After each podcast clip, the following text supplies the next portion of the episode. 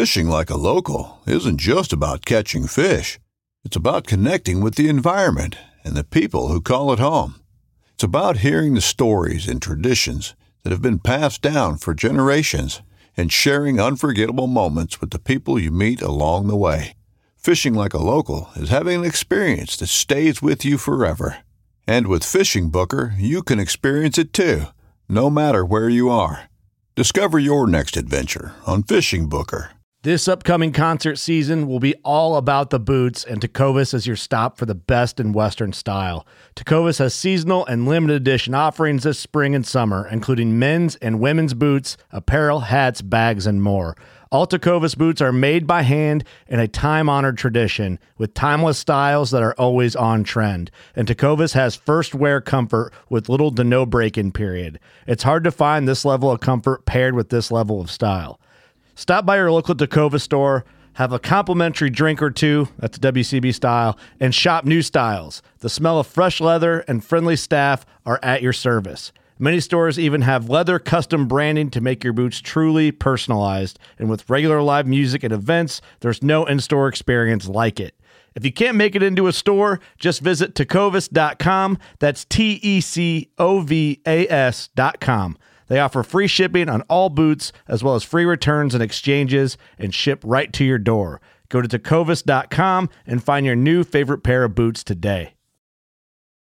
So there's a reason why I started Blood Origins, and that reason is simple, is that I wanted to convey the truth about hunting. It brings awareness to to non-hunters that it's it's more than just killing animals. How do I start it? Brittany. My name. My, is Does my hair look okay? It's fantastic. My name is Mike Axelrod. Start again. Yeah, I hated it too. Braxton, you said something yeah, in mine the car. Is in my, uh, You said that you were living on borrowed time. Don't expect any calls. Mm.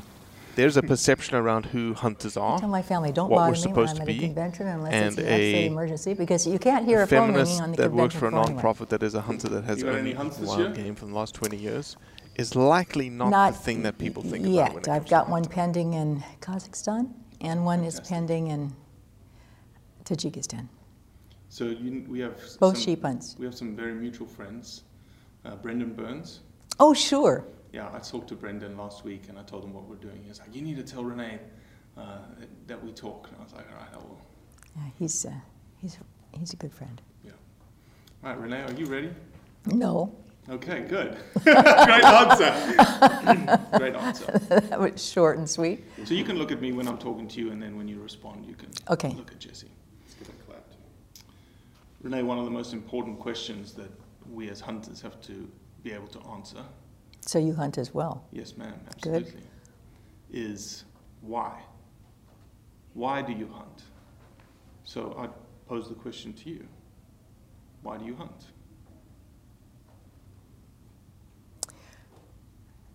I hunt because I grew up in a family in a small rural community in the Bitterroot Mountain Range of the Rocky Mountains, right on the border of Idaho and Montana. And my father was an avid sportsman, and it didn't matter what season it was, if it was deer season or elk season or pheasant season or duck hunting or steelhead or salmon, that's how he fed his family. And he always took, took me along, and so I grew up outdoors, and that was just a natural part of my upbringing. It's very natural for me to hunt. I love nature, and I love being outdoors, and I think people who hunt love becoming part of nature. Fantastic. Great answer. It's always a well, tough question, you know, and everyone has a different answer to that question. Well, I, I grew up hunting, so it's very, you know, where I grew up, it's bigger than Howe, but it's only, you know, forty-two hundred people. However, you know, when I was in school, all the, all my classmates had a loaded, loaded a rifle on a gun rack in the back window of their pickups, and right after school they would just head up to the mountains and hunt, and there were never any accidents, no one ever stole a gun, no one was ever injured or shot, and it was a very natural thing for us. So hunting and guns is a very comfortable part of my life. So there are certain perceptions around who we are as hunters, and they range from simply bloodlusting killers to um, especially in California, to, you know, you guys really don't love wildlife at all. Are there any perceptions that, you know, speak specifically to your heart that you, you know, you want to talk through? Well, I, in the mission statement for the Weatherby Foundation is to educate youth and the non-hunting public on the, to the, the beneficial role of ethical sport hunting and its contribution to wildlife, and also to protect our constitutional right to do so. So I feel, for me, it's kind of my job to promote, protect, and preserve our hunting heritage. My whole family hunts.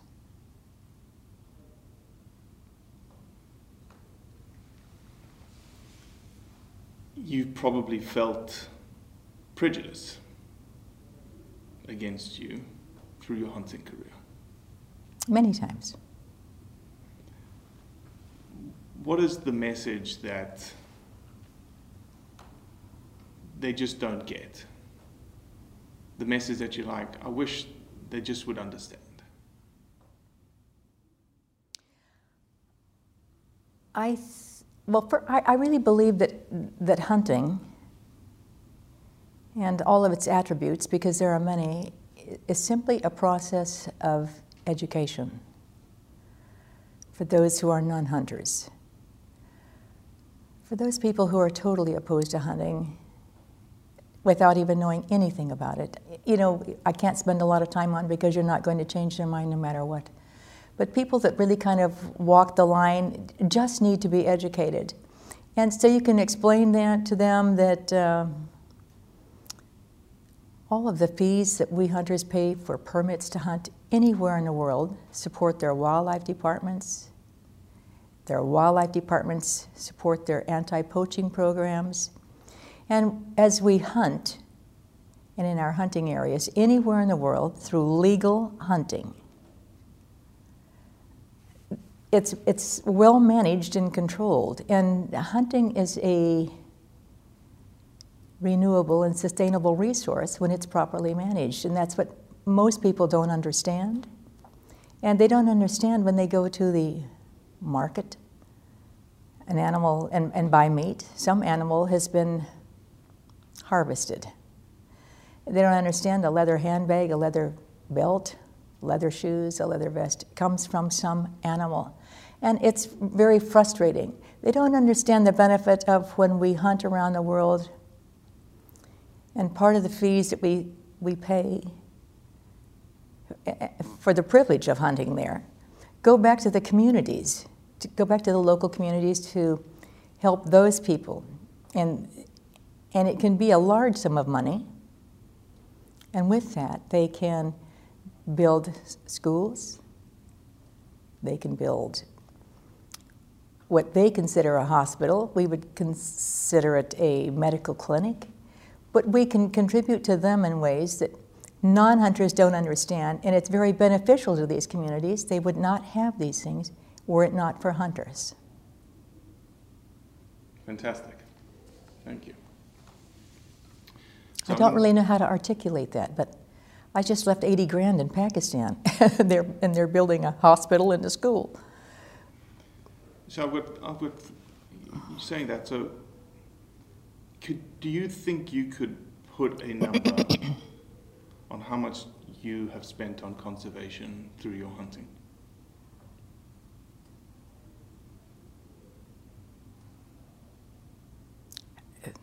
A lot. It's a lot.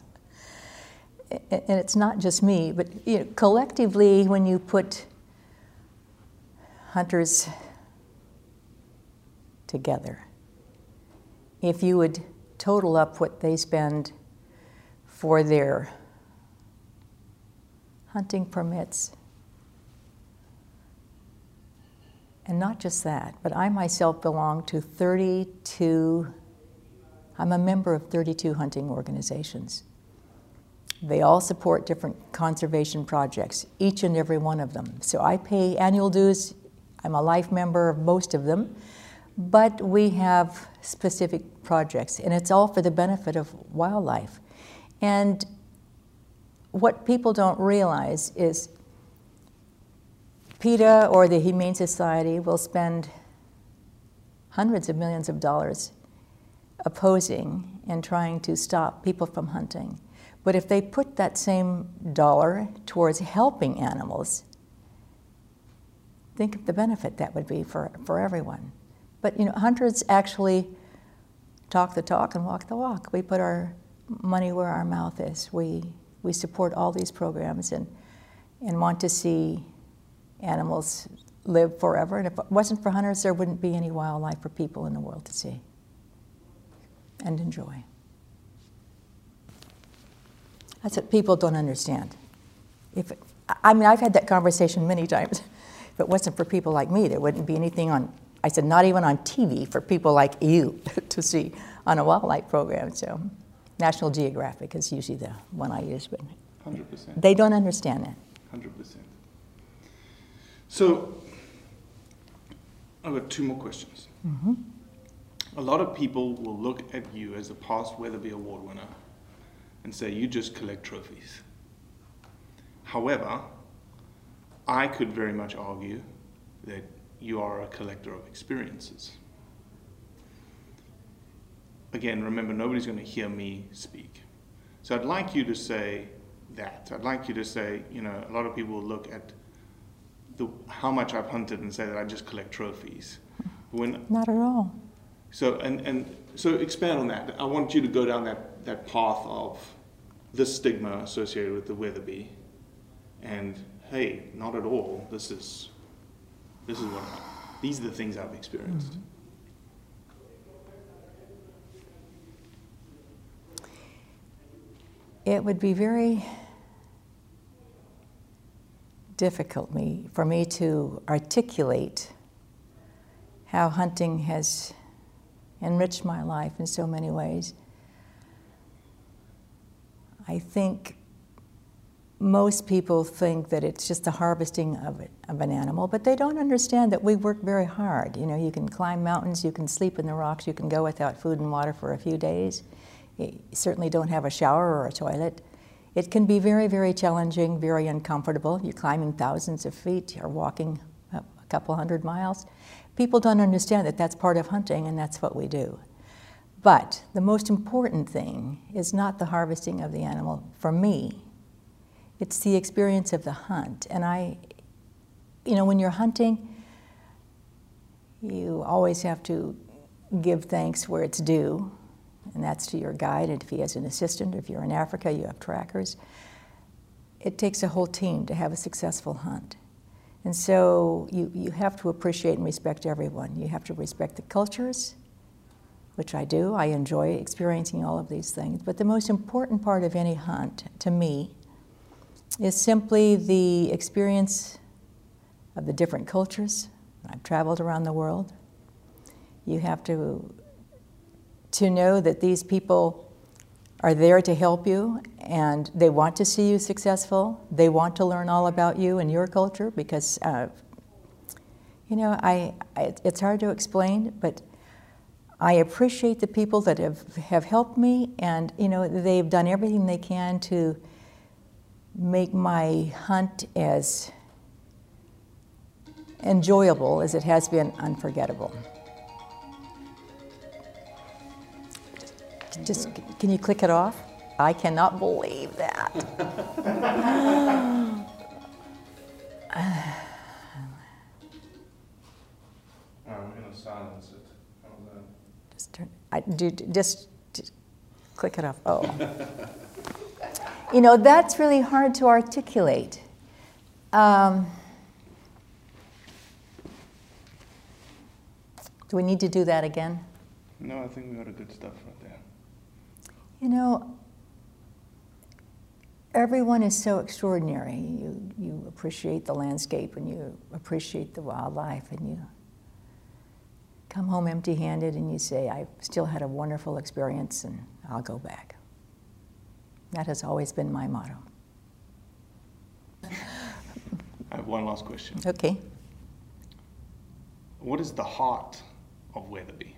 What is the heart of the Weatherby Foundation? Let me ask it that way. What is the heart? Well, I've told you our mission statement. You've talked about the mission statement, mm-hmm. but I want more of an intrinsic, emotional, this is Renee Snyder being a part of a broader family that is the Weatherby Foundation. Hmm.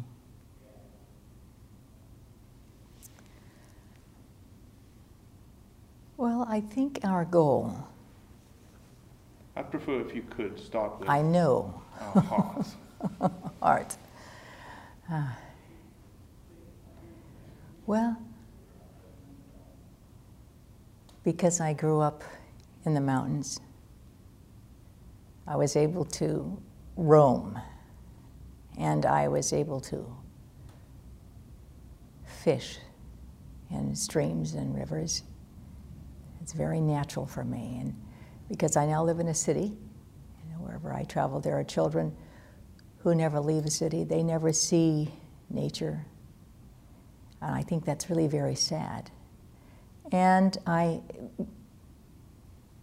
because they don't see the most beautiful part of our world, hunting takes us to wilderness areas, and we travel to places and locations and destinations that people would never travel to because it's too difficult to get there, it's difficult to survive there. And that's part of the challenge of why we like to do it. And I think, you know, the most important part for me of any hunt, even coming home without a trophy, just means it's, it's just all about a very fine experience. And I think here at Weatherby, we really try to reach out to youth and to the non-hunting public. We, we do, and we do that very well. We raise money through our auction, and we distribute through grant proposals hundreds of thousands of dollars to help youth organizations and introduce children to the outdoors, outdoor sports, outdoor survival, hunting, fishing, archery, everything that goes with it. And I think that's our goal, just to promote not just hunting, but the outdoor life and the beauty that it brings to one's life. Well, that's it for today. I appreciate you listening, as always. Leave a review, share it with your friends, and most importantly, do what's right to convey the truth around hunting.